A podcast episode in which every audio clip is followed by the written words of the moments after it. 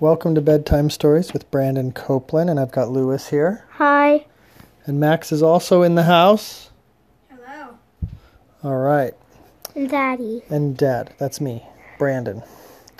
Okay, so tonight we've got a story about a little boy who is really scared. He gets really scared because he saw something scary on TV one day when his brothers were watching a show and it was really frightening. How was it? It was just frightening. I'm, and the boy thought it was scary, and so he, you know, he was very young, and they were older, and so to them it wasn't scary, but to him it was. And so this little boy, And you're super young and you're scared of something that you can't watch at all. It's very frightening. that's right. Because you can't watch it's too scary for you. Yeah, and you shouldn't you shouldn't watch those scary things if if they're scary to you. You shouldn't watch them.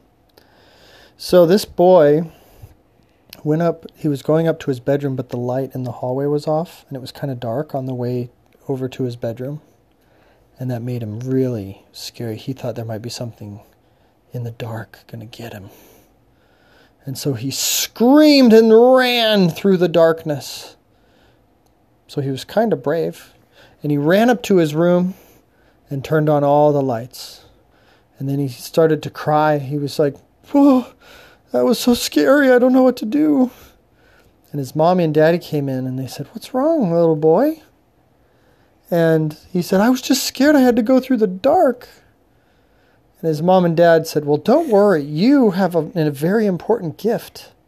The boy said, I do? And they said, Yeah. You have the gift of a very active imagination. It's vibrant and active and healthy. And that means that you can imagine really, really crazy things and they seem very real to you. And when you imagine things in your head, they seem real. And that's fun because you um, it can be scary because if you see something scary, you imagine something scary and it seems real. But it can also be fun because if you see something really cool and you can imagine it in your mind, and then it's like it's real to you, like a Lego uh, house, or uh, you could imagine that Mickey Mouse is in the backyard, or you could imagine um, that you could fly. You can imagine all kinds of cool things because you have a very active imagination. And the boy said, Oh, that's awesome could I imagine I have a sword? And they said, Yeah, absolutely. You could imagine you have a sword and a gun and a bomb, whatever you want. And so the boy was like, Oh, that's a great idea. So that night, when he went to bed, he said his prayers and he read his scriptures and then he went to bed. And when he did, his imagination started to play tricks on him. And he thought he saw the door open in the darkness and he thought he heard something coming in his room. And he thought, what if it's scary? Oh no, what if it's going to get me and bite me? And then he thought, wait, my imagination is powerful.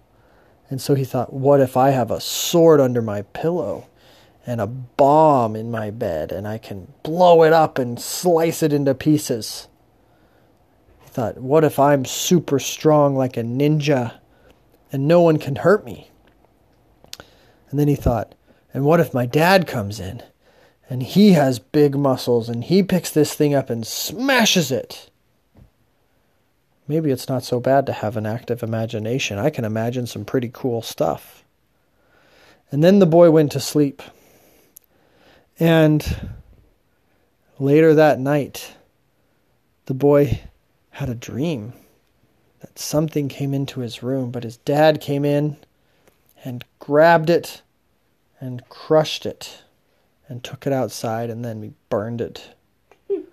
And the boy was like, he woke up the next morning He said, Dad, I had the weirdest dream. I had a dream. There was a creature in my room and you grabbed it and crushed it and burned it in the backyard. And the dad said, Oh, that's a crazy dream. oh my gosh, that is so weird. And then the boy looked at his bed and there was a scratch mark on it. And he was like, wait a minute. Where'd that scratch mark come from? Maybe it wasn't a dream. And then he looked out the window in the backyard and there was this little crumpled up thing that was burned into a crisp. And he thought, oh my gosh, maybe it was real. And then he went back to his dad. He said, Dad, did you really come in my room last night and burn this thing in my backyard? The dad said, Son, I told you, you have a very active imagination. And he went back up to his bedroom and looked at his bed, and there were no scratches. And he looked outside, and there was nothing in the backyard. And that's when the boy realized, oh my gosh, my imagination is just playing all kinds of tricks on me. And so from that day forward, he was very brave because he knew most of this stuff was just his imagination and he could control it. If it was cool, awesome, fun, scary, whatever, he was the one in charge. And so the boy became very, very brave from that point forward. He was never afraid of bad guys. And he became a famous policeman. And he caught the bad guys all the time and put them in jail because no bad guys could scare this boy when he grew up. The end.